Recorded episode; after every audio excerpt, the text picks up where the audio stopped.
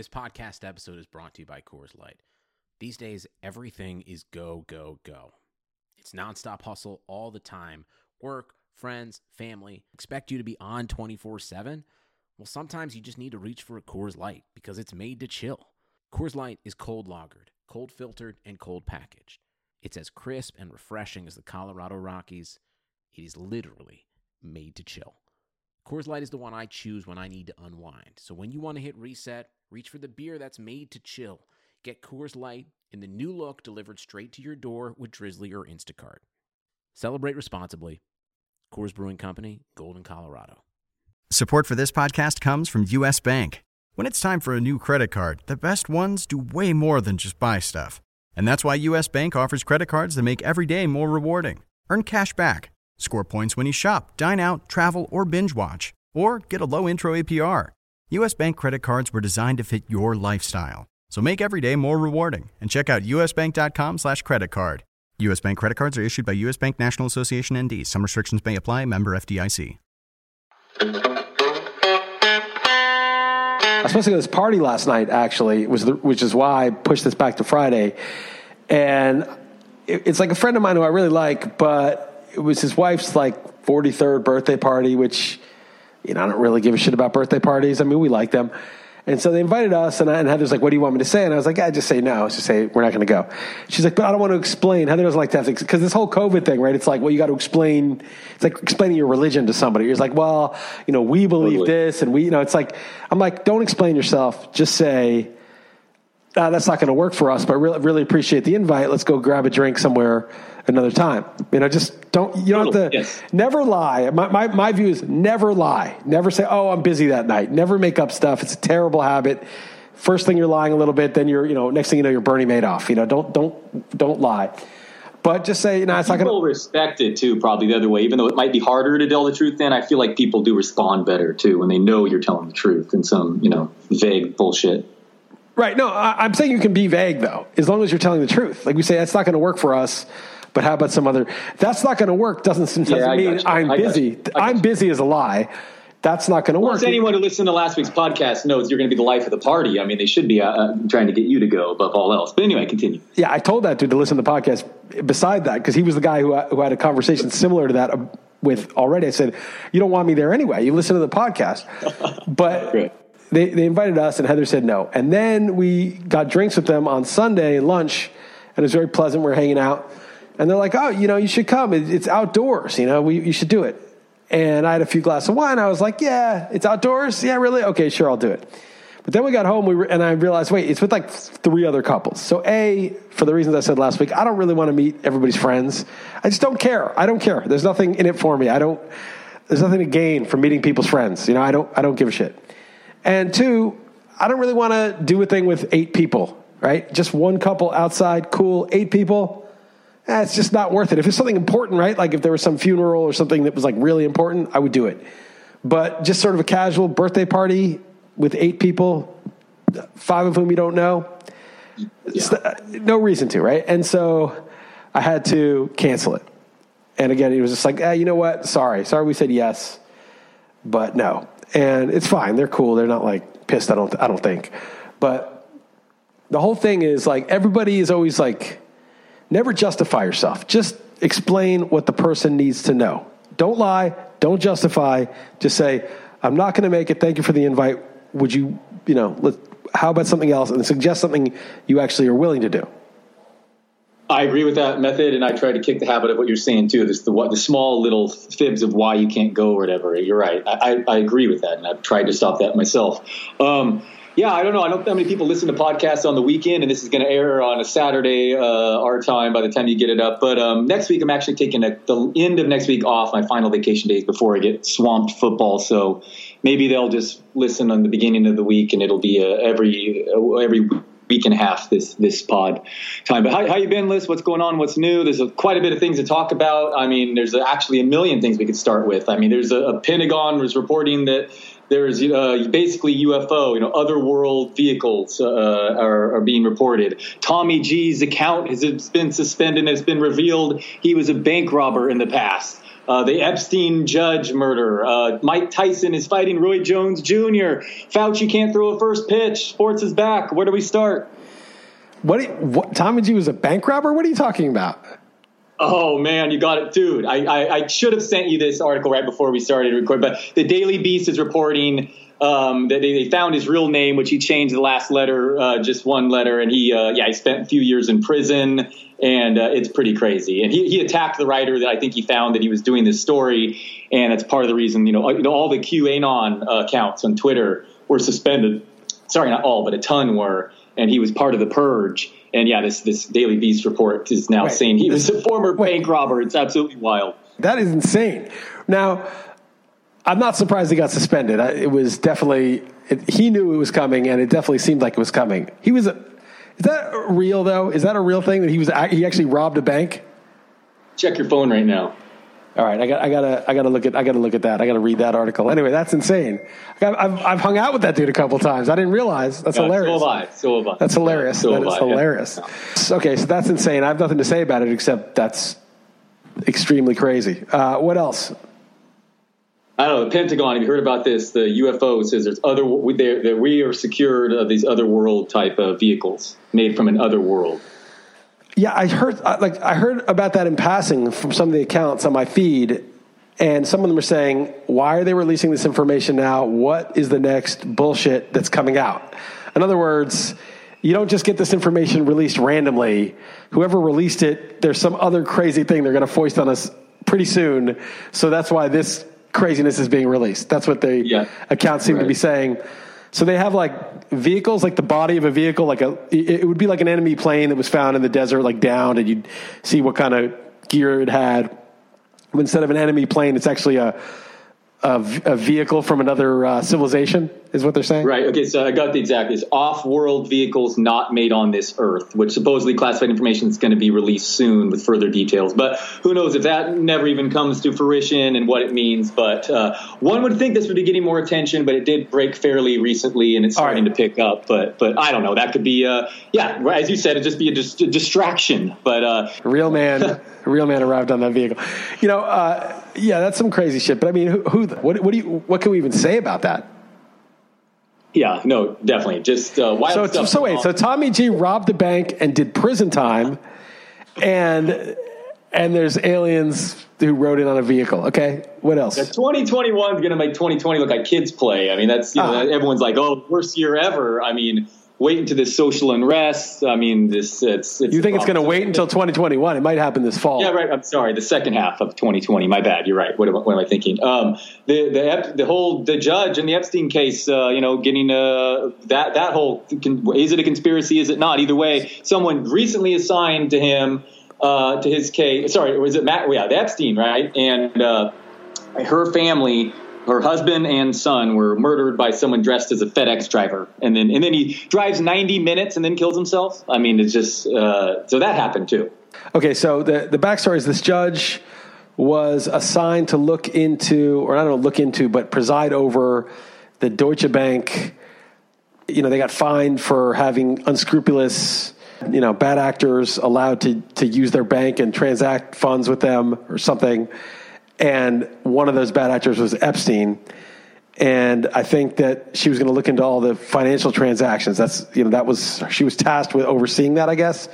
And then four days later, a gunman dressed in a FedEx uniform comes to her house, kills her only kid. I mean, I can't even I can't even believe how horrible that is.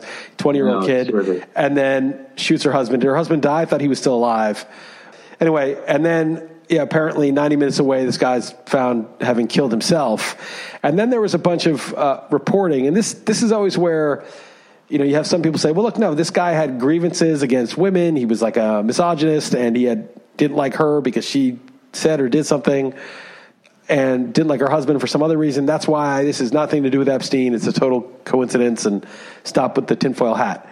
But then uh, a woman, Whitney Webb, who I follow on Twitter and who does a lot of reporting on Epstein and also stuff that The mainstream media just doesn't report, right? You, you wonder why uh, oh, Tommy I didn't G. realize you knew that uh, the, Oh. the writer that article that I even sent you. I said it's funny. I follow her. Now, I don't know if she's crazy or not, but I know that she writes well, that she writes coherently. And the, the problem is our media doesn't do its job. It just doesn't do its job. It doesn't report on things. The Epstein story and the surrounding people involved is the biggest story in forever. It is the biggest personal story. Now, obviously, COVID and 9 11 and events are bigger. But in terms of scandal, this is the biggest scandal in the history of my lifetime. I mean, you have. Well, yeah, I mean, all just the blatant pictures of the pa- for, current president, former presidents. I mean, just you know, just yes. I mean, the evidence. Yeah, royal family, current president, foreign presidents. I mean, Hillary was going to the island like she was a, an inch away from being the president. And he, not just a picture of her, but he, you know, Ghislaine Maxwell's or Ghislaine Maxwell, whatever her name is, is at Chelsea Clinton's wedding. I mean, this is just Isle Row. Right. The- In the aisle, she, they went to the ranch every summer or whatever for several summers.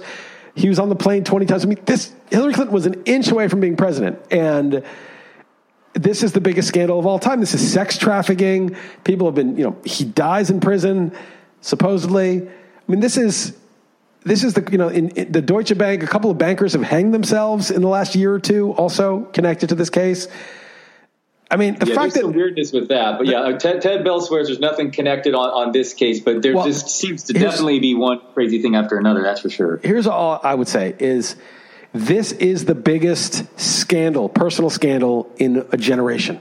Is bigger than anything that I've ever seen. And our media is just simply not reporting on it. There was actually an ABC News thing a few years ago about Epstein that was just quashed. They didn't want to piss off whoever, just like NBC quashed the Harvey Weinstein reporting. They, they just don't want this stuff published because either it implicates people in their orbit or people who have power over them or whatever. They don't want to report on. They just don't do their job. And so, of course, there's conspiracies about it. But Whitney Webb, who seems to be reporting on it and has a bunch of followers, I follow her because I just want to at least know that somebody who's looking into it, what they're thinking about it. Again, I, I can't really vouch for her because I don't, I don't know. I don't know her. But she was talking about how this guy worked for a law firm, Kroll or something, and they were considered like the CIA's law firm, and there's all sorts of intelligence connections there. So apparently, though, he had been posting like anti-feminist stuff for years. So it seems like that's a pretty big long game just to have him do the hit, some lawyer. So maybe it is just coincidental, and but the cover story is always, you know, to me is always like, well. They'll, they'll explain it away like, oh no, of course, you know, of, of course, this is he was just this was the reason, and they'll put something together. How do I know when those posts were made? You know, I don't know. Like, who knows? You know, they can just doctor something up and be like, yeah, look, look at his blog. It's it's backdated from all these years about all these hate posts, and he tried to sue this other random person, and he did the, you know, maybe maybe it's total BS, but all this stuff, none of this stuff would be would be a thing if the media just did its job. And so when it does sort of explain away things, you're sort of like, yeah, but I don't trust them. I don't trust that exp- explaining away. Maybe it's true, maybe it's not. The media is just it, it- look at look at COVID. I mean, everything that's been reported and then counter reported. Oh, you don't need a mask. Oh, you have to wear a mask. It's just anything that's reported about anything is just it's just one take. It, there's there's no news anymore. It's just a it's just a, a take. And so anytime you see, oh no, no, that's that's not true. Here's the reporting. Unless it's like very narrow factual reporting that's verified somehow, I I don't I don't believe anything. I don't know. I don't know what to believe. Yeah, this event seems very House of Cardsy. Um, and under one, I saw someone comment like, "Watch, he's going to be connected to this other death, uh, this lawyer in California, even though they argue for the same side." And who knows? It was a random commenter, but then later he has been connected to that. That I saw someone speculate that that was going to happen.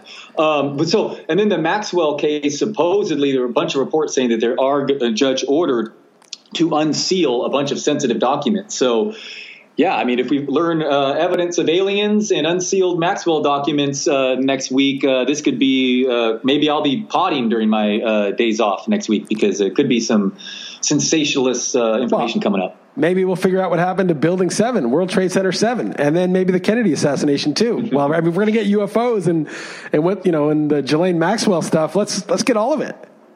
For sure. all right, yeah. So, you have any other thoughts on, on that? I mean, it's it's yeah. I got, I got what you're saying. It's frustrating. I don't. Know I don't know. I'm frustrated. I, news source to go to, and yeah, I hear you. It may be unrelated. I, you know, I don't have good reason to think it's related, except the Whitney Webb article did talk about this guy wasn't just some random lawyer with a, you know, a grudge. He he's connected to intelligence.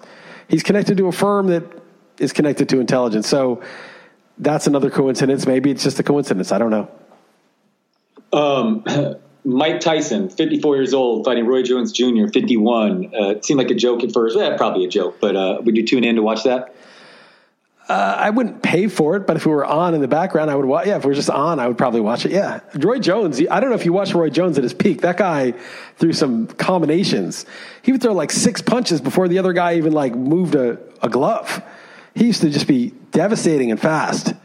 And obviously, everyone knows Tyson, but Roy Jones was legit in his day. Yeah, ar- argue arguable, you know, pound for pound during his era, Roy Jones for sure. Um, yeah, and Tyson looks yoked in the in the videos of him training. So I don't know, that could be a that could be quite a spectacle for sure. Uh, baseball is here. What a fitting way, you know. Fauci throws uh, one of the worst first pitches. Uh, the rain delay. At least Cole got got the win, but uh, rain delay. Uh, nice for Max Scherzer owners that, that just counts. Also, if you get like a bonus for complete games, they both got complete games. Left a couple base runners on in a jam for Scherzer too. But rain delay, Juan Soto gets COVID hours before, and who knows how many people he infected in the meantime, if possible. Hopefully, he's not a super spreader. Um, but still, baseball's back, man. I'm pretty pumped. What thoughts? Thoughts? So, a cu- couple things about that. So I watched. I actually just went to sleep in the rain delay because it was like 2 a.m. my time, but I really enjoyed it watching it. Scherzer looked really sharp. I mean, he got hit. Uh, and he had some walks, but like the balls are moving. He was balls. a lot of a lot of missed bats. You know, he looked he looked good to me. I mean, I wasn't too worried about him. That ball is super juiced, by the way. It's I was going to say, I fear the ball is going to fly out as yeah. someone who drafted all these pitchers. Or yes, the ball looks juiced, super juiced. Yes, right. So it looks crazy juiced. Uh, Scherzer looked fine, but he got banged around by the Yankees. Uh, one guy, I can't remember who was up, but there's bases loaded. If he gets a single off of Scherzer before the rain delay, it just destroys Scherzer. And in the NFBC, nobody exactly. knows whether to use him or not with the 11 Ks. Uh, and I was so hoping that happened, but of course it didn't. And everyone's going to leave him in despite the bad ERA. But yeah, uh, the big news though was Kershaw. I, in the league that we have the big bet, you have Kershaw. I have him in the other Beat Chris Liss league and the staff league. And it's like, I'm like, oh, Kershaw's money in the bank. He's so safe. He went a whole year with no problems. He's over the back injury. Spring training, no problem. COVID off time, no problem. Summer training, no problem. A couple hours before the game, DL with the back. I mean, what the fuck? Are you kidding me? Yeah, very, very frustrating. Uh, as you said, have him in our league. We're in together. Have him in my home league. Uh, thankfully, in neither of the main events that I just drafted this week, uh, he, he, didn't come back to me. It's the only reason in round two. Uh, one before me in, on team three in one of them. He went one before me uh, save me. But maybe the back injury only ten games, but or ten days, whatever. But yeah, man. I, Where would he go now? Where would you take him now? Seventh round, eighth round? Yeah, yeah, for sure. Yes, he, yes, that sounds about right. At the at the earliest, I, I'm mostly just cautious, especially in this short season. So. Um, yeah, it, it's a it's a it's a bummer. I, I, mean, I get it. He saw that Giants lineup and, and he cowered. He wanted to be part of it. He yeah. looked at that lineup top to bottom. It was pretty um, pretty tough. I mean, it's already tough, but you take out Posey, Longoria, and Belt, and it was uh, it was laughable. But yeah, it's brutal. I have them in the league together, so yeah, it's frustrating. Good thing I'm loaded with pitchers, but yeah, Kershaw going down was yet another bummer way to start the year. But uh, we'll see. if, We'll see how things uh, how things go from here. But it's a little weird with the no crowd and getting used to that and the pumped in noise and all that stuff. But um, really, frankly, in my opinion, that doesn't really. It's not really much. Doesn't really move the needle all that much. No, I, I enjoyed it. I've Stanton in a couple leagues, including the main event, and he went no. deep off of Scherzer. I was I was pretty pumped about that. Got and it was just it was cool. I got Cole and Tout Wars. I didn't like Cole this year, but I I bid 37 on him just as a price and force and got stuck with him. And now he's going number one overall in the main event ahead of Trout and everybody. So I'm like, wow, 37 is a discount in you know now. And I got Verlander for 28 because he was hurt. And I was like, oh, I guess it's delayed. I'll just take Verlander. I got this monster team. I got Aaron Hicks for a buck. I got all these guys like Franklin Barreto for a buck, who now is, looks like he's a starter. I got all these. it's an AL only league. The team is loaded, uh, and it's uh, we'll see. I'll probably screw it up, but you know, short season, who knows? But it's like my my Tout Wars team's my best team. Nice. Um, I did. I I took Gerrit Cole number one in a main event, so I didn't win. I I got one, one, and three in the NFBC one leagues. Um, I got. I went with what Acuna in ours, but I did decide. I, uh, and I went Cole and then when I had the third pick, that's what I was thinking. I'm like, I might double up on Cole, but I bet, you know, the, the risk is if I want him and I don't take him one, he doesn't fall to three the next day. And he didn't. Uh, Acuna fell to three in the other one. So, uh, man, that's fun, right? I know I heard you talking on XM that even though you weren't, you were just kind of like, ah, baseball, I'll do it because uh, kind of kind of because it's there. But once you're doing the main event, man, it's pretty intense and you're, you're, you're into this now, right? I got super into it once I started drafting. Even our draft, I started getting into it. It was just once the draft started, I was like, I don't care.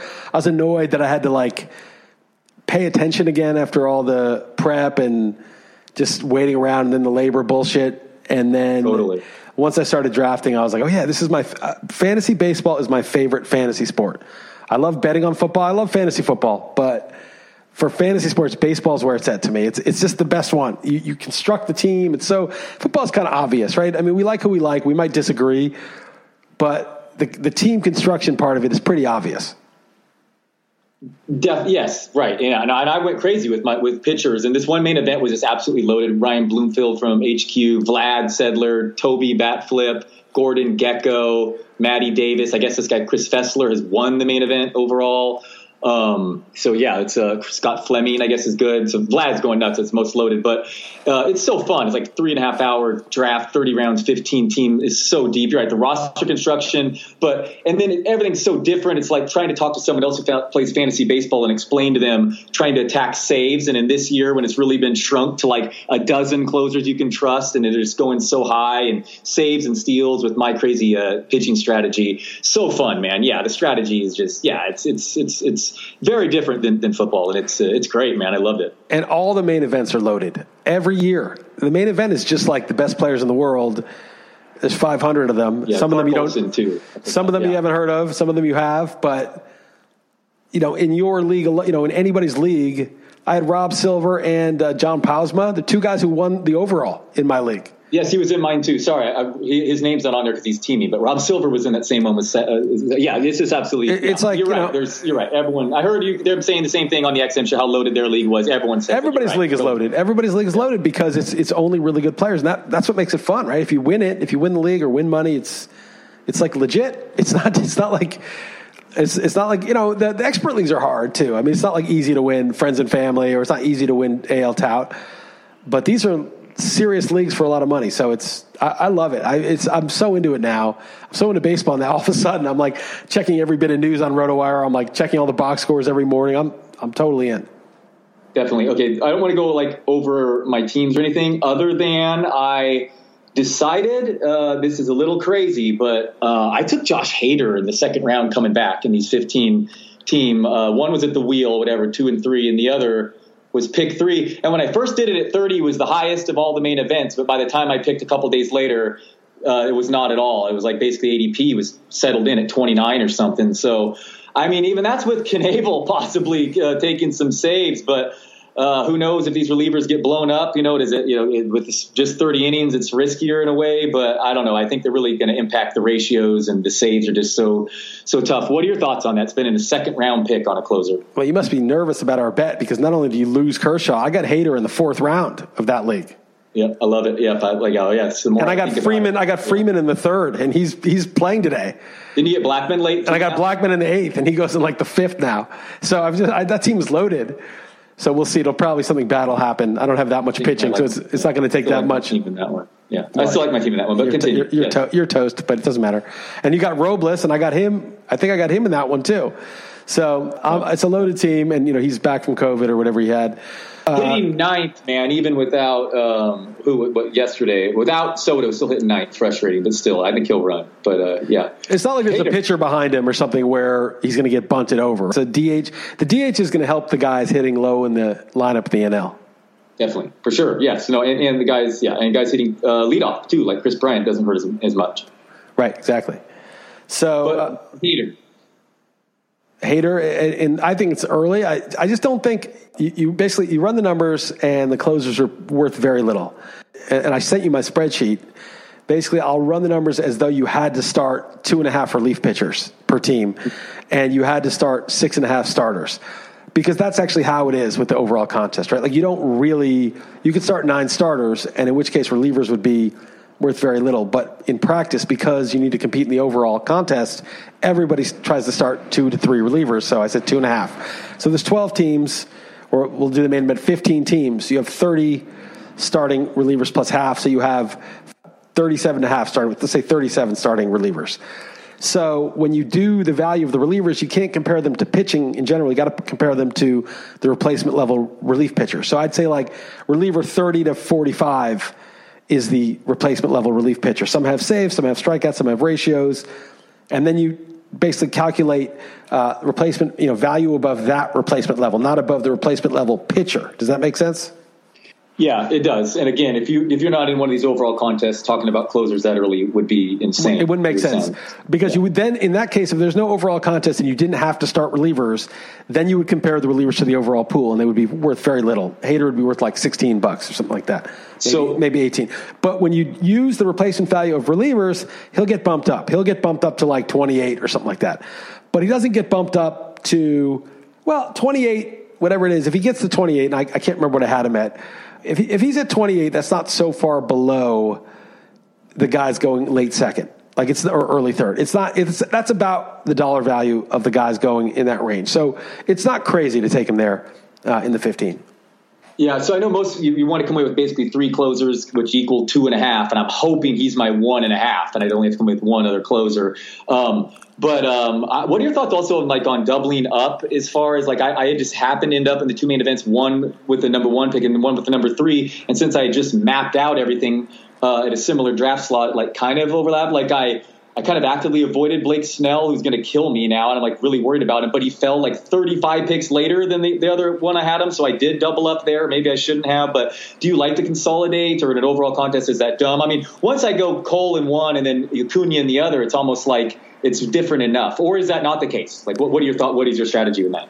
I like to double up if I can, as much as I can. I mean, I don't want to reach to double up, but if I like the player, or I'm like, I don't love Snell in round two, but I like him in round five or six or whatever, and he's there, I'll take him because I want to do well in all my leagues, right? I don't want to just write off a league and be like, okay, well, I did well in the main event, but these beat Chris Liss leagues sucked.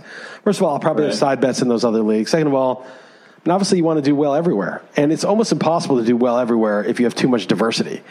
You know, you, you want like four or five core guys that you have in multiple leagues. So the best year I ever had was 2015, I want to say. I think it was 2015. And I had like Machado, Harper. I had a bunch of the guys when they first really broke out. And I, I didn't have them in every league, but I had Harper in like two or three, Machado in two or three. And then I had a couple other good picks here and there. But I had a few core guys that were spread across a lot of the different leagues. And it's just, it's the only way to have a dominant year like that.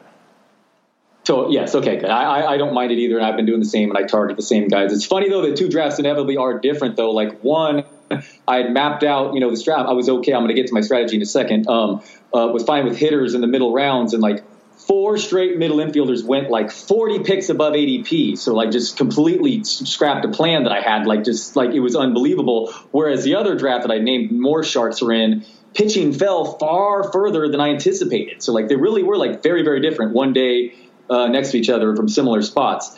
Um, but so so my strategy is I've heard you guys talk about going pocket aces is almost too hard in 15 teamers. So drafting four straight like I did, I would assume you think is is is not would not be advised. I drafted four straight pitchers and six of the first nine um, in a 15 team overall contest. Obviously, you need steals. Uh, so so thoughts on on that? Obviously, that's basically the opposite of what I did last year. I think it's tough because it's not like football where you can draft like four running backs and if two of them are really good, like top seven running backs, you're going to get so many points from those two guys, and it's just one. It's one category. Like points are all that you care about. That you'll be able to cobble together a good team just with these monster running backs. Pitching, hitting, steals, the different categories. If your pitching pans out so that you just dominate pitching, it's a huge leg up. But in an overall contest, it's still not enough. You know, you have to. You can't just be like dominant pitching and average hitting. You're not going to win anything.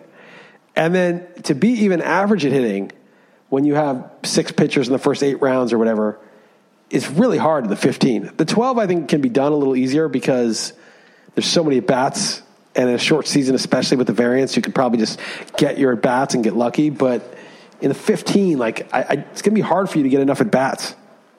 See, in my, in my opinion, the DH did two things. It pushed up the, the elite starting pitching, and it just opened up so many at bats and so many interesting NL hitters um, whatever, at least 15 or so. But I mean, I think it just really, I mean, it really is a big difference. And I, I know I get, I agree with you that the strategy is different, baseball, football, no doubt. But I really do just equate starting pitchers with with running backs. Uh, and other than the sense that I can start more of them, and um, just you know those middle rounds where I think uh, you can get tight ends and quarterbacks and receivers. I just think uh, hitters and even I think bags are, are doable these days. But uh, I could be wrong, and uh, it was definitely an all-in strategy that I tried. But um, I went extreme, and we'll, we'll see. I um, yeah, I don't know. It's it's uh, it's you could be right, but I do think the at bats. I, I, will say this: at the end of round thirty, in both in these leagues, I was there was like three or four sleeper names that I wanted to draft for hitters, like it was still on the waiver wire. Like the at bats to me with the DH. Um, I don't know, but but it could just be the complete moron in picking the year with the super, uh, you know, extra juice ball. And I was reading these reports just pitchers are just flat out take longer to be ready and they're even admitting it. And you know all it takes a couple blowups in the early. I mean maybe this is just flat out the wrong year to do it. But I, I would stand by the strategy in any year. Yeah well I, I think what happens is there's a lot of bats that you like late and this guy's going to be DH or Howie Kendrick's going to get at bats and but it's all in theory, right? Like I like a lot of these guys. I took Tyler O'Neill. Like Tyler O'Neill's a starter, speed and power. What's not to like? But Carlson may replace him. Yeah, or he may, but he may replace Harrison Bader. He may not replace Tyler O'Neill or Dexter Fowler. And so, but it's like Tyler O'Neill's not guaranteed. He's he's got the job, but it's not. You're not locked into the at bats. When you get hitters like Paul Goldschmidt in round seven, who I got in the main event, I don't even like Goldschmidt. He's got the at bats. Kris Bryant in round four, he's got the at bats. Devers in round two, he's got the at bats. Guys like that, it, you can't compare. Maybe Andrelton Simmons, who I got late he's got at bats. There's guys like that, I guess, but there's not that many. And so I, I think it's hard. I think it's easy to get guys who might get the at bats. Like I have Carter Kieboom everywhere because I was like, oh, he's going to start. yes, I know the, the guy, your biggest portfolio. I've got him in every league, and that I. But, how, but, do you have him in AL Talco? Sorry, sorry, sorry. I don't know. Maybe I misspoke. I, you know, I did. I did go back and listen to that. I was like, no, I don't think I was that. It was that unclear. I think he was spaced out. But anyway, I was like, I was like, "Are you dense?" Like, you don't got to be that big of a dick, though. Yes, I was a dick about it. I was a dick, but it was just sort of like it was like the third time. Um, and but the point is that like I have this, you know, I have Kieboom. I'm like, oh, you know, top prospect, good park, starting job. He's going to qualify at two different positions, and corner and middle. Like he's available late. Got him in every league, uh, including the keeper league, but we just had him as a minor leaguer. And of course, opening day he's not playing. Of course he's not playing. And I'm like, okay, great. Now I wasn't counting on him, but I had Dylan Carlson in that league and him. And I had Tom Murphy. Luckily, I got Isiah Kiner-Falefa as my catcher, I, a third catcher, so I moved him in. But it's like, you know, a few of my guys, like Tom Murphy, when the FAAB was run, had fouled the ball off his foot, but he was back like DHing in the game. So I was like, ah, oh, he's fine. So I think there's going to be a lot of that. So the, the guys like the Kris Bryants and the Manny Machados and the Paul Goldschmidts, the Anthony Rizzos, even though he had a back problem, but he looks like he's all right. All those guys that you got in the middle rounds where you were taking pitching, those are guaranteed at bats. The late guys, who knows? And it's going to be a crazy, especially crazy year because a every year is the craziest year ever. You know, it's like I don't right. remember this many. This is going to be the craziest year ever. This is going to. But but but not only the COVID, but also there are going to be more injuries than ever because of just the weird off season and all that, and just the unknowns. And so just and obviously one team's not even playing in their home. Um, but so just, just, craziness for sure. I got you. And the at bats, um, yeah, it's just going to be insanity. So speaking of which, I'm already our, our, I wasted a couple picks possibly on my guy Gausman because the Giants may not have any of their pitchers pitch more than four innings. I want to say though, Cueto, I don't know how much you watched that. I didn't watch. I'll send I'll send you a clip then um, uh, because it was ridiculous. The time he was disrupting timing, doing these shimmy, doing this like dance dance revolution and his windup. It was it was a thing to behold, truly entertaining out there. And just wanted to give you credit since he's your side of the bet. And like Gausman, I don't know what they're going to do with their rotation, but I'll tell you a what, a lot of teams may do that, and I may have underrated that. I know people are concerned. Even stars like Paddack. Do you think the? Do you see how loaded the Padres bullpen is? Like it's it's ridiculous. But um, anyway, interesting about about the, the how many of those starters you say you say the at bats. I may counter they may only be 15 to 18 starters who, who, who, you know pitch like actual starters. Yeah, but a lot of those guys will be like the Odorizzi's. I know he's a little banged up, and the you know Mike Minors and the Lance Lynns, like veteran guys who know how to pitch. I think a lot of the the guys who go deep aren't necessarily going to be the Paddack, you know Paddack and Glass. Now I think those guys are risky. Right. Although I think like Giolito and those guys will probably pitch full starts. But yeah, there's going to be some of that. I, I was supposed to pick Paddack a couple times where I needed pitching, and I had a bad feeling. I don't know. You know what? I just trust my instincts so much, and maybe it's to my detriment sometimes. But if it's my turn, I'm about to pick a guy, and I have a weird misgiving on it, like just in my body. I'm like, I'll just pass. Yeah, no, I do that too. I have the same thing, and there's no like rhyme or reason whatsoever. Just want some of your guys. And um, do you find? I, I, feel like you do have that. You kind of have a bias toward guys. Like they've they've they've reached this the Liss seal of approval. You know what I mean? They've kind of like been in you in the past, and they've kind of kind of end up on your teams perennially. Is that is that is that some truth to that? Oh, there's there's truth to that. I mean, it's funny. I always end up with Kris Bryant, and he doesn't really have that much upside, but as long as he's healthy, I feel like he's one of those guys that is just a good player. He's going to get, you know, 275, 280 in a full season with close to 30 homers and a lot of runs and some ribbies. He's just, he's just going to do what he's supposed to do if he's healthy. And so like in round four, I took him, I took him in round six in the, in the beat Chris Liss in the second one. I just ended up with guys like, and that was when I was going to pick Paddack in round four. And I was like, I really need another pitcher, but I was about to push Paddack and I was like, I don't have a good feeling about it. And I just, went the nutless monkey route and took the safe mm. guy, and we'll see. Maybe it's not even that safe. The COVID thing is so crazy though because like Juan Soto has this out of the blue. We didn't, you know, we didn't know he was delayed. Braves catchers hours before opening day. They're starting their top two catchers. That's kind of important. But right, no, that's big. And then, oh, by the way, the, right now is recording Degrom and Soroka 0-0 in the fifth inning, so catching hasn't screwed up Soroka too much so far. Uh, Degrom is just t- dealing completely, which I should have taken him, but then he did the back thing. And anyway, what the hell was I just saying? I, yeah, people getting. Uh, uh, I, oh yeah, the COVID, right? Yeah, the COVID. That, that's it. Oh, so, oh. you know, so the two catchers get COVID. Soto gets COVID, and there's a report that Soto's not the only guy in the Nats who got it. Someone else has it. And two things occurred to me. One is this is just going to be a shit show. Oh, is that true? Because uh, then I also heard that yeah, the, the right away test tested negative. Yeah, he'd been around the clubhouse after that other test that came back positive. So someone else, that's not good because I loaded up on them. I liked that that open DH man. I, uh. It'll probably be Kieboom as far you know, just because I have him everywhere. This is going to be a shit show. I mean, it's going to just come up all the time. And in some ways, like Blackmon and Freeman are the guys to get because they can't get it. They already had it. You almost want to get the COVID guys already because you can't get blindsided. The second thing is that this thing could get shut down.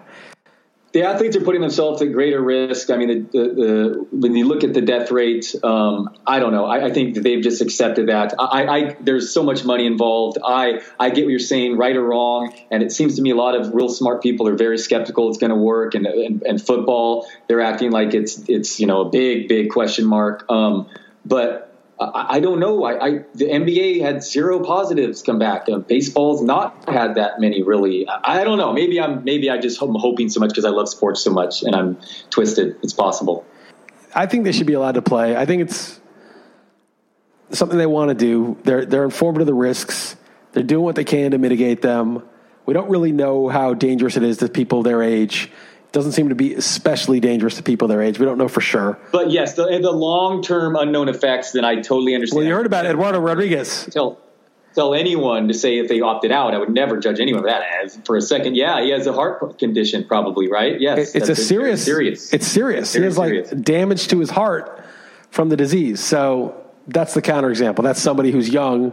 Now, maybe it'll go away, but if it doesn't, I mean, that's, that's serious. So, you know, he's, I don't think he got it from playing baseball. I don't think. I think he, he had it from something else, I think.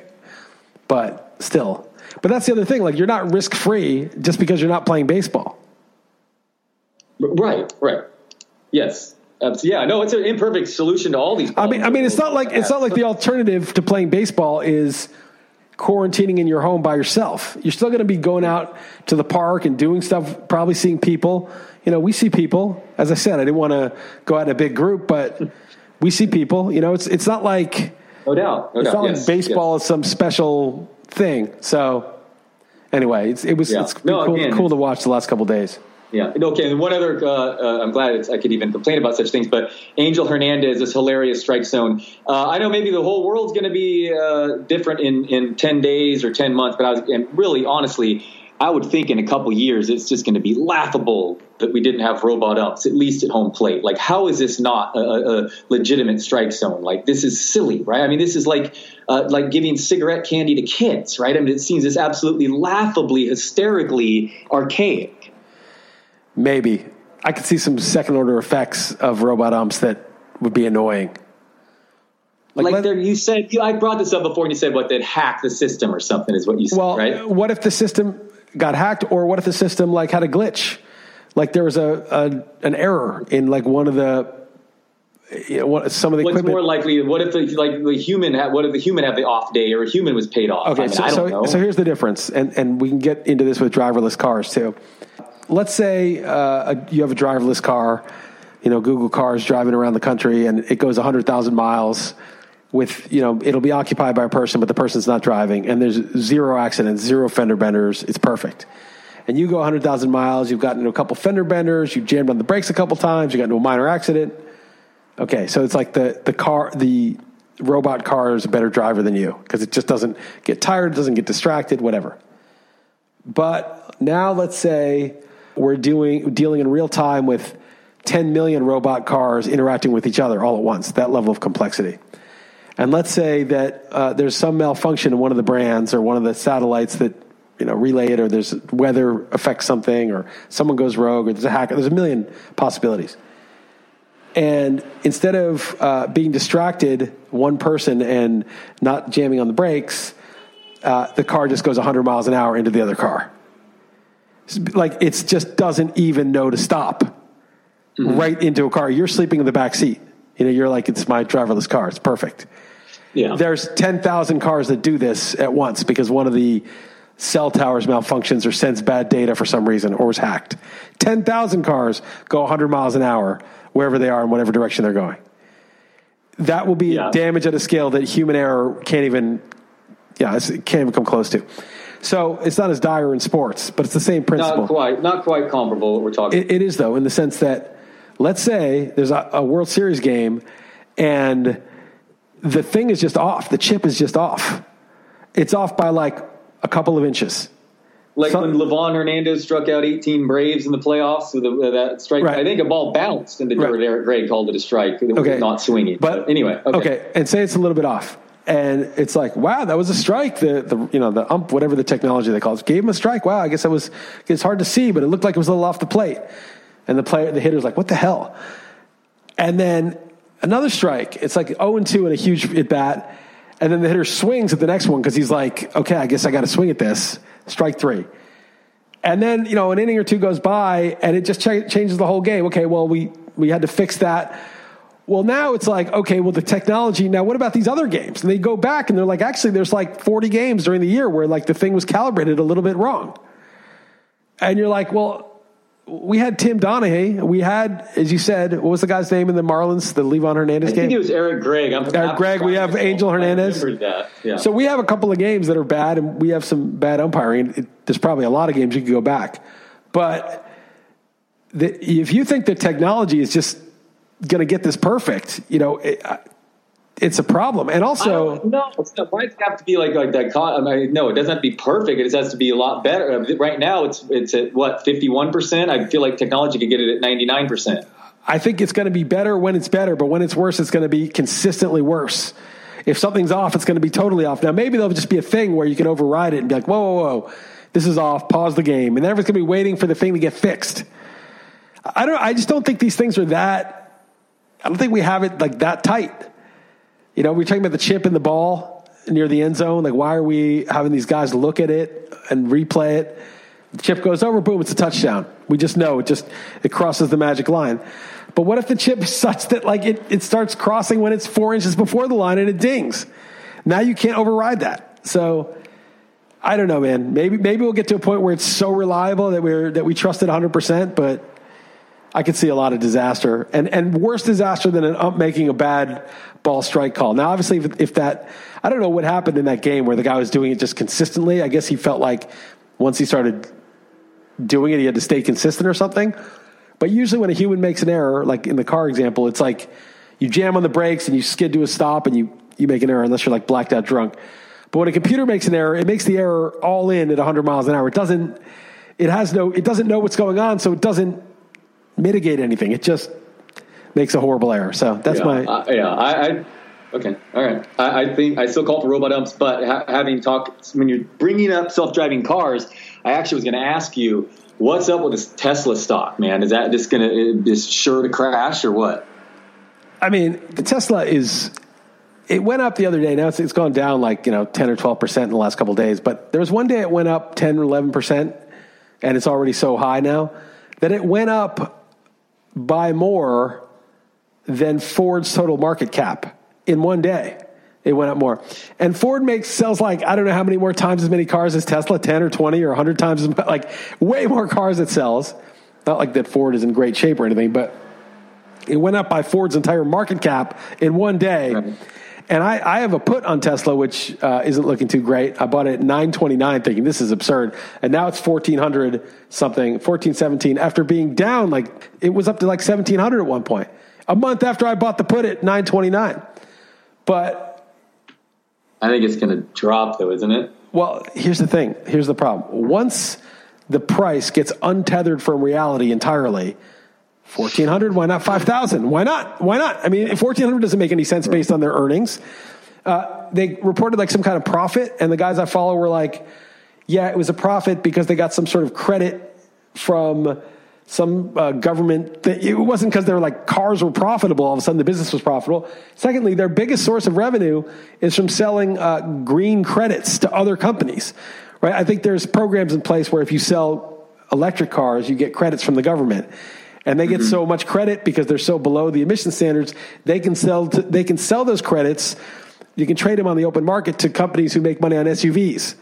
So that's how they make their money. They're not their cars are not even profitable yet, and it is so insane the valuation of this company, and it makes no sense. But once you realize that it makes no sense, then you got to be very careful because you, you realize if it doesn't make sense, then it could not make sense for at any number. There's you can't say, oh look, this makes no sense.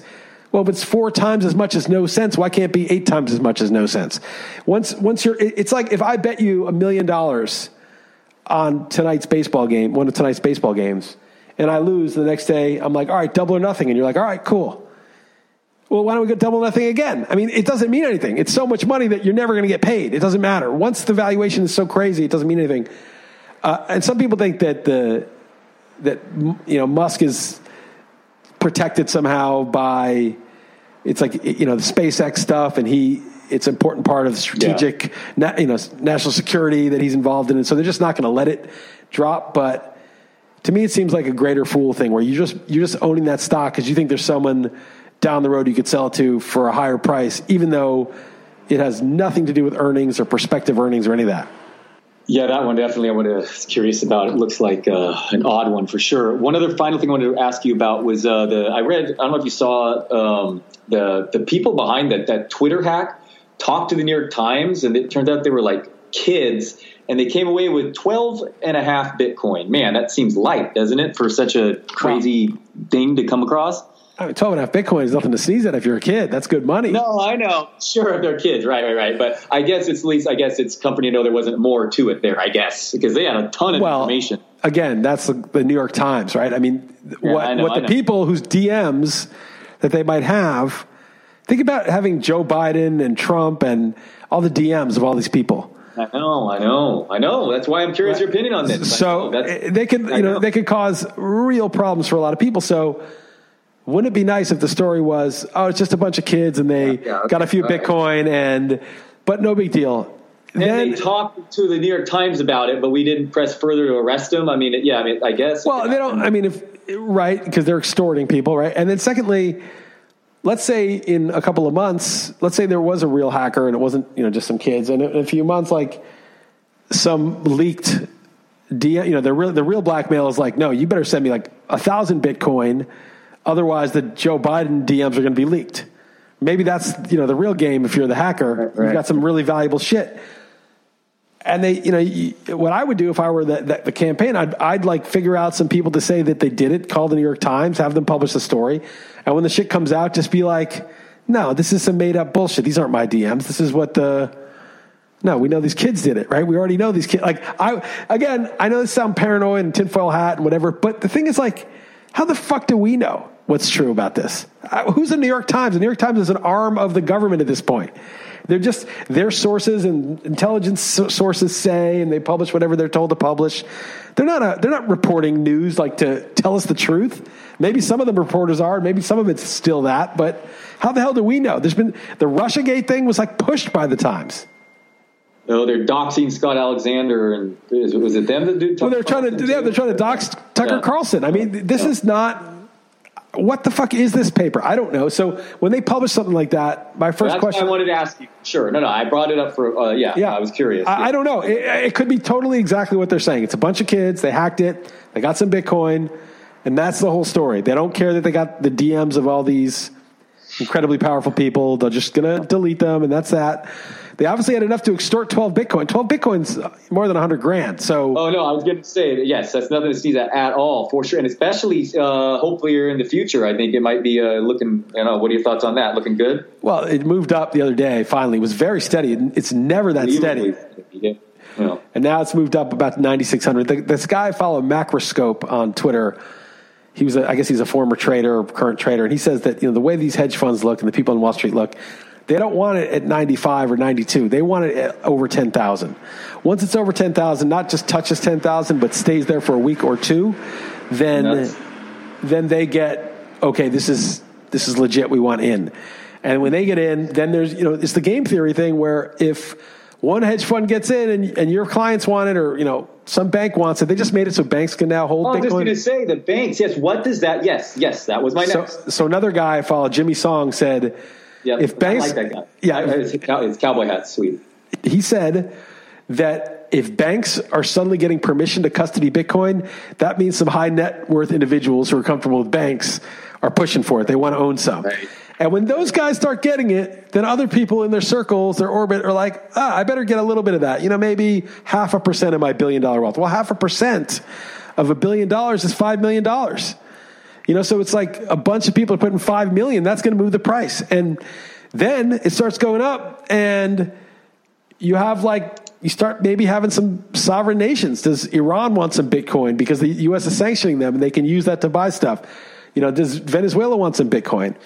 Well, if they start buying, you know, a couple billion each on that, then the price goes up more. And then what does the U.S. have to do? They're like, wait, we can't, we don't want to buy in when Bitcoin is a million dollars a Bitcoin because that's going to cost us everything. Let's get some now. It becomes, you know, a race to get it. So that's the, that's sort of the game theory upside of it. We'll see if it actually happens, but So, so you don't have to answer with, with specifics, of course, but just I'm curious. What if suddenly uh, my B of A or suddenly started uh, backing Bitcoin, is, or or would you still treat it as not your keys, not your Bitcoin? exactly, even more so. I mean, those are like the All right. worst. the- the- Okay. Yeah, I, I trust Square more than Bank of America, and and I don't really trust Square. You know, that's Okay. Right. Okay. But but nevertheless, good news for the future. Oh, it's good. Uh, Everything's good. They're building stuff. The Lightning Network is this thing where you can make payments for small things like coffee and everyday things without having it go on the blockchain. When you run a node, you're basically recording the whole history of the blockchain, and it's very hard to duplicate it. Makes it very hard to counterfeit or fake it, and that's what makes it secure. But but it's also you know expensive and cumbersome, and you can't. We just don't have the bandwidth on each Bitcoin block to record everybody's coffee purchase and everybody's you know ordering something online, and it's just too much. So they're going to have these off-chain solutions. It's just like you know with if you have. Uh, you know, like a tab at a, a restaurant or something, you, you order for like a month and then you settle up at the end of the month. You're going to have this Right. lightning transactions, and you settle up every so often when you know you, you put like five hundred dollars worth of Bitcoin in it, and it and you spend it and take some in, and takes some out, and you know we go back and forth with our bets, and only at the very end do we need to put it back to the blockchain. Uh, and Right. so you're not recording all this little stuff. A, it's it's more private. You're not all your comes and goings aren't on the blockchain. It's not public information. And, and B, uh, it keeps it lean, and at the same time becomes possible to transact in it. You know, for small stuff. And can you kind of trace what these guys are doing with the the Bitcoin that they got through that blockchain? These hack Twitter hackers. I think, and I'm not, I don't know that much about this, but I think it's when you exit the exit to fiat, uh, so the on ramps and off ramps. So let's say I do a hack or do something illegal, blackmail you, and get you to send me a bunch of Bitcoin, and, and you see the address that it's sent to, right? You don't know who I am. It's just a, it's just a public key. But I think when I then sell that Bitcoin for dollars or euros or whatever, there's a bank account with a name attached. So I think that's how a lot of the, that's how you would catch somebody. I think, but don't quote me on that. I could be Okay. wrong. I think it's when you try to convert this Bitcoin into something else is where it, you know, it's on the blockchain, but it, yeah, it becomes traceable to a name and Right. to an identity. Right. Right. All right, man. Uh, that's all I got for you. What, what do you got? I had a couple more things. One is uh, there's uh, there's a dam in China. There's flooding in China, like really serious flooding. I mean, it's like you know, in the U.S. and the Midwest, there's serious flooding every so often. Yes, I've seen pictures. Yes, yes. I've not, I have not seen like a ton of reports at all, but now that you mentioned it, I've seen some crazy pictures. Yes, I should. Yeah, that's probably a major issue that's getting underreported here. So I don't know. I, you know, I've heard just it's uh, it's the Three Gorges Dam, and I think there's like 400 million people who live like downstream from downriver from it or whatever. And apparently, a dam collapse is it's a natural disaster on the level of a not quite a super volcano, but like a major volcano. It's not like a. It is a major, major risk. It could flood like millions and millions of people, and I think that it's it's getting taxed by the amount of water that's building up, and they're doing stuff. I don't know. I, I probably should have read more about it before starting this podcast, but uh, it is a massive issue in China, which already has lots of other problems. Obviously, COVID is affecting them like everybody else, and then there's also, you know, issues with the economy just like ours. So they have all that going on, and uh, and there's there's something that I was reading about. This can be total BS, but like there's something in, I guess Chinese politics and culture called the mandate from heaven, which is sort of like the ruler, the leader gets his mandate from heaven, and it, they're not religious, but like sort of like if you're if some horrible natural disaster thing happens, it may sour the people on on Xi. That they, they might think, okay, this guy doesn't have it anymore. Like he, horrible stuff's happening on his watch, and it, it puts the Communist Party at risk. So I don't know if that's true. I just read that somewhere, and I'm, I'm just sort of Oh, I didn't even know that was on the table. parroting that that that this is like that he's you know fighting for his life, and there it's it might be literally the case. That's a huge, huge story going on in the world. No, I'll definitely look more into that because, like I said, I've come across these pictures, but yeah, not much other than that. So yeah, that sounds disastrous. Oh man, Other crazy, one thing. an- another. I cra- think it's a horrible storm coming into Hawaii too. I think. I think that we're like dealing. We're, we're going to deal with really bad like hurricane season too, or something too. I, I think I read. Yeah, so that's going on. And then and then the other crazy thing is Dave Portnoy, Barstool Sports. This guy's been uh, basically saying Warren Buffett sucks and he can crush Buffett because Buffett's been in cash this whole time as the market's run up. And Portnoy's just been buying stocks. He picked like three random letters of the alphabet, made money on that stock. Yeah, And pulling got- out of the Scrabble. Yeah. There's a picture of him pulling out of the Scrabble box. Yeah, so he's just like complete. He's just you know, and he's making all this money, and then all these people are following him. and He's mocking all the Wall Street people, and there's some validity to it. It's kind of a critique of the bullshit.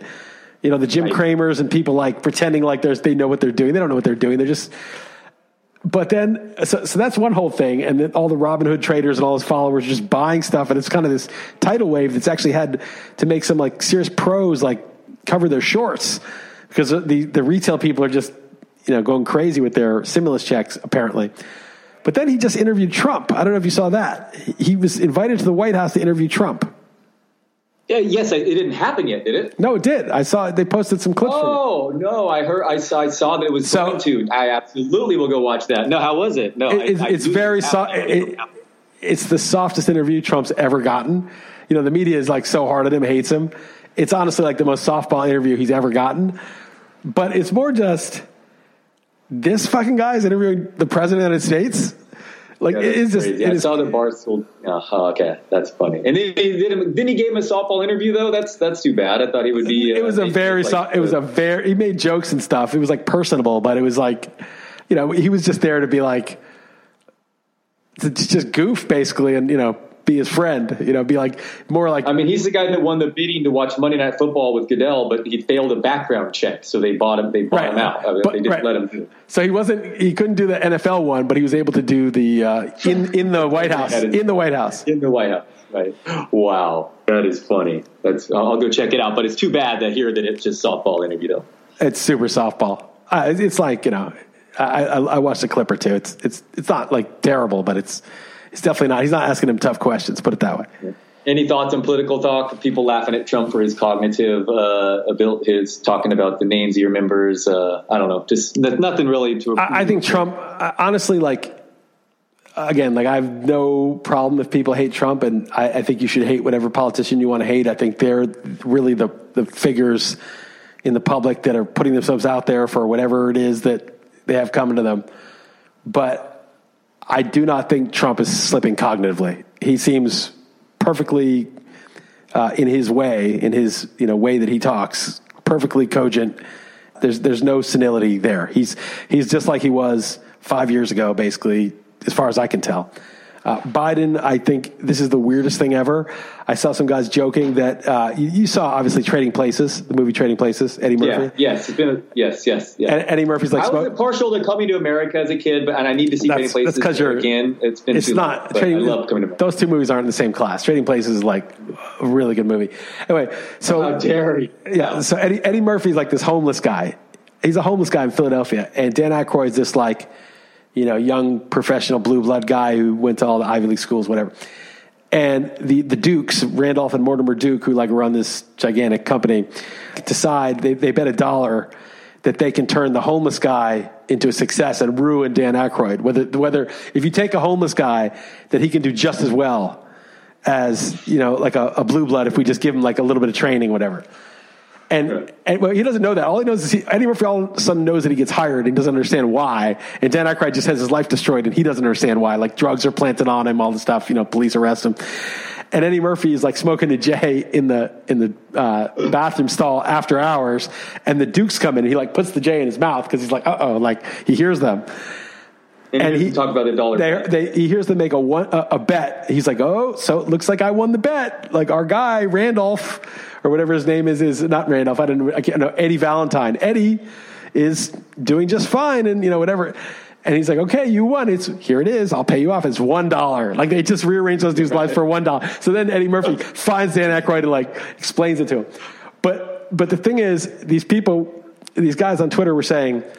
I bet Randolph and Mortimer Duke bet a dollar that we could get a totally demented, senile, serial molester slash sexual assaulter guy elected president.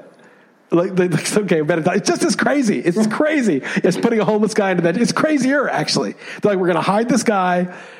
He's he's completely senile. He most you know he's accused very credibly of sexual assault. He, there's videos of him rubbing and groping and kissing women just apropos of nothing and young girls. And we're going to get this guy elected because fuck it we can. So think what you want vote for whoever you want or don't vote at all or vote for kanye. It doesn't sound like kanye is uh, going to end up Oh running. yeah, that sounds. Yeah. that sounds like that's that was just a just a yeah flight of fancy. So uh, but that, that's just my view on the political thing. Is like one guy like him or hate him he seems all there and we- you may not like what's there.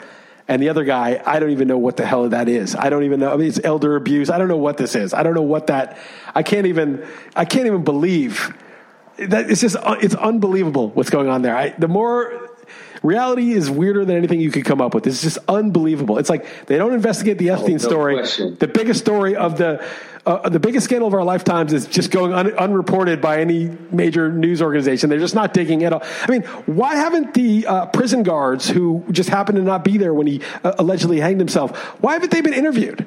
Well, who told you to leave? What was exactly the message there? Wh- how is that possible? Did you know the other guy wasn't leaving there? Who was in charge of the cameras? When did it malfunction? When did they notice it was malfunctioning? Who's the warden who gave permission for them to leave?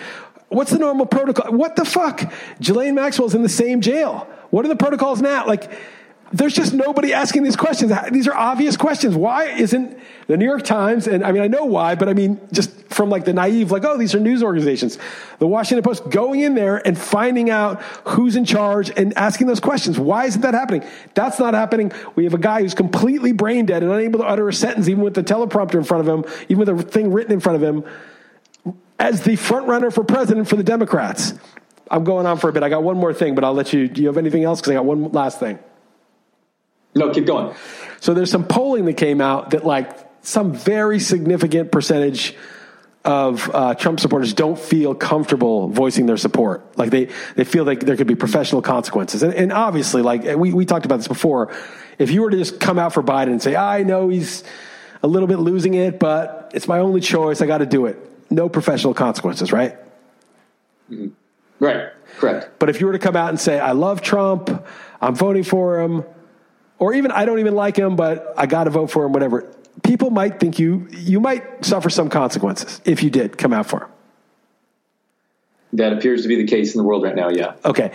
So this is just a fact, right? So there are consequences. So and then Matt Taibbi was like tweeting, and everyone's like, "Yeah, you should be fired if you donated to Trump." That's egregious. You can't donate to him. I would want someone fired, a colleague who donated to him. So this is real.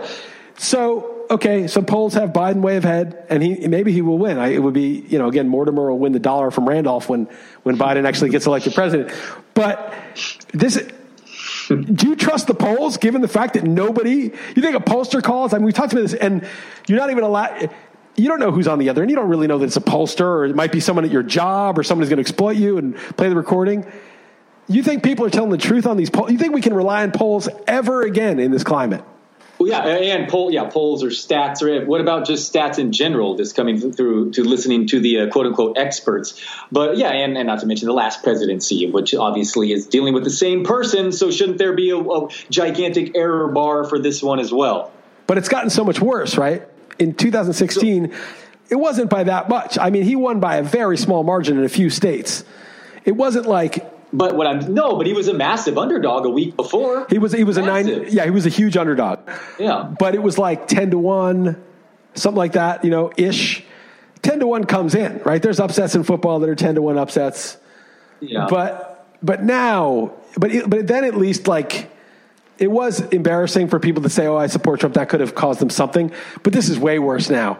Now it's like they've so I, have seen people say the polls, you know, no one's had this big of a you know a lead for this long in a long time, and then I think even like Matt Stoller, guy I gen- generally like, said this election's over or whatever, and I feel like, oh man, he, he's a smarter guy than me who follows his politics. Maybe it is, but I, I, would think you should remain skeptical of the polls. I'm with you. That's how I feel like it. How can remain, you rely on the polls? I mean, for one one thing. What, how, what if what if they actually do debate and Biden speaks? I mean, all bets are off. Right? They're going to hide him. They are going to find a. They're going to find a way out of that. They're going to just keep hiding him. Well, yes, I don't think there will be. I'll believe it when I see it. But if a debate actually happened, boy, then take a poll because things things could change. So I don't know. But uh, but there are people, like I said, that Stoller uh, uh said, you know, this election's over, like it like it's a done deal. You know, like he, that, that, that Trump has lost. I mean, he could be right. He could be right. It could be a landslide, but I think I would bet. I don't want to make this bet because I don't have to. I think I probably get odds, but I would bet even money right now that Trump would beat Biden. Interesting. Yeah, you would get some. Yeah, interesting. I think I, would, I, think you would get odds, but I, I, I think the polls are they they were flawed before, but I think they're borderline worthless now. Because what is a poll? It is a it is a you, you take a poll of people that you contact randomly, and what makes you think those people are responding reliably? I, I, just don't understand. I don't understand who answers the phone anymore when, when you see a number you don't know. I don't even know who. The whole thing is so crazy. So, um, I yeah. And then, you know, there's a whole other question of mail in ballots and COVID and whether gonna, anyone's going to accept. If Trump wins again, I mean, they didn't accept the election the first time. It's going to be like Russia cheating ballots. And then if Biden wins, it's going to be like mail in ballots say, or frauds. Hey, Trump's not going to accept it either. Yeah, Trump won't accept People are really worried he'll never. Yeah. When I say what's coming up of the shit show of, of the second half of this year, that's hilarious. Yes. Oh, that small little election upcoming. And, and no matter who wins, it's going to be bad. It doesn't even matter who wins. Someone, it would be really good if there were in person voting that was verified and whoever won just won. I think whoever lost would have to concede, and that would be that. But the odds of everything now is subject to interpretation. There's no facts anymore. COVID is COVID killing people? It's a deadly disease. Is it a flu that's being hyped, you know, to have social control, rioters burning down cities, lawlessness, or is it peaceful protests and and these violent, you know, militant factions want to shut down peaceful protesting? It, these these narratives are so disparate that we're they're hearing. I don't even know how we have an election under these circumstances. I, I honestly, I do not know what's going to go on. But you know, the U.S. needs to have a peaceful transition of power, one way or the other. No matter who wins, it has to be peaceful. They did a Russiagate thing for three years after the wrong guy won. What, what's going to happen this time, no matter who wins? The uh, well, that's okay. I actually do have one other question for you. What do you have? I mean, this is kind of tangentially uh, related, but do you have any opinion what's going on in Portland? I mean, that's Trump sending in, you know, the feds in that area. Well, do you have any opinion? There? I don't know because uh, so I've heard different things. I've heard, oh, it's a couple of blocks, and obviously there's fires and there's stuff being burnt. Um, the mayor got tear gassed. I mean, right, but and he was like he was like trying to protest with them, and then he then you know yeah. he got attacked. I, yeah. You know, I don't know what's going on, the ground, so I shouldn't be the spokesperson for it. Personally, if I lived in a neighborhood and people were like destroying and burning things, I'd be really pissed, and I'd want the police to come and stop them. I would, and I don't even like you know. I think the police are abusive a lot you know, I haven't been on the wrong side of it except just like asking a police, like, hey, I want to go down that street. That's where I live. Get the F out of here. You know, I've had police talk to me like they're my boss and like, get the F out of here. You're not listening. Like, whoa, what about protect and serve? Like, and I've never even had anything bad happen to me with police. You know, I've just had like the attitude basically. Yeah. And so I'm not like Mr. Oh, you know, these guys are abusive sometimes. And and I believe in peaceful protest. If you don't like what's going on, and I don't believe in the system, I don't believe in the courts. I, I mean, I believe like the court system as it should be, but I don't believe justice is dealt out, you know, is doled out, you know, all the time. I think there's a lot of huge flaws in our system. So I'm totally down with people protesting and voicing their disagreement with it. But if I lived in a neighborhood and people were breaking shit and burning it down, I'd want the police to come in and stop that. Now, but you know, to sit here in Portugal and not really understand exactly what's going on on the ground, I, I I'm like a very poor person to be the arbiter of exactly what should be required in this very specific well, and, situation. And who knows what's really happening too? I mean, even if you tried your best to find the reporting there, like I mean, they they've been they've been right. I don't but know the truth. If I lived there though, if I lived there and I was watching what was going on, I might have a more sure. you know particular view of one side or the other. You know, I might say, oh, well, these guys were pro- protesting, and then these agitators came in and did violence, and then you know the mayor tried to de-escalate it, but then this, you know, I, I, I might, yeah, I have no idea. Go ahead. Your odds make sense on the presidency. I, I, I, I like it. It's it's kind of I mean, a hot take, but it's but I, I. It seems like crazy, but it's like if you hear Trump talk, it's like you may hate Trump, but he's Trump. He's just who he is. Biden is he's checked out. Oh, he's in the other realm already. He's halfway. He's got a foot out the door. Now they may get a VP or somebody. Did you see that like Kamala Harris thing? By the way, that like cloned video thing. No, I don't think so. okay, so. so she was like the front runner for the VP. Course, yeah. And like uh, she still is, no? Maybe. She they showed her like 10 days ago or whatever it was, 10 days before, and she's talking, you know, pretty normally, looks like herself. And then 10 days later, I don't know if she had Botox or some plastic surgery or something, but her face was like this giant mask. Much. Okay, I've heard someone say it. You got you got to look on. You got to look at the video. Her teeth look a little different. It's one of those like Tommy G, Tom Hanks ear things. But it is like, who the fuck is this? This is the weird. It's like, who is this freak with this mask on? I don't mean a, a COVID mask. I mean a mask of a face, like a plastic surgery mask, versus like a relatively normal looking woman 10 days before. You got to look at this. I don't know if it's doctor. Maybe I'm just falling some for some QAnon bullshit or something. I don't know. But it is some it is some crazy shit. I want to cut that for your XM. Who is this crazy with the mask on or whatever? That would have been a nice uh, cut cut for you. What's that? No, um, yeah, yeah okay, I'll check check it out. I'll check that out. Uh, anyway, I, I, feel bad for you. You already lost Kershaw. You're on the ropes, and uh, you, you want a buyout because Barons was saying, "Does Dalton is Dalton begging for a buyout?" And I said he he's not. He should have been already before the Kershaw injury, but doesn't know any better.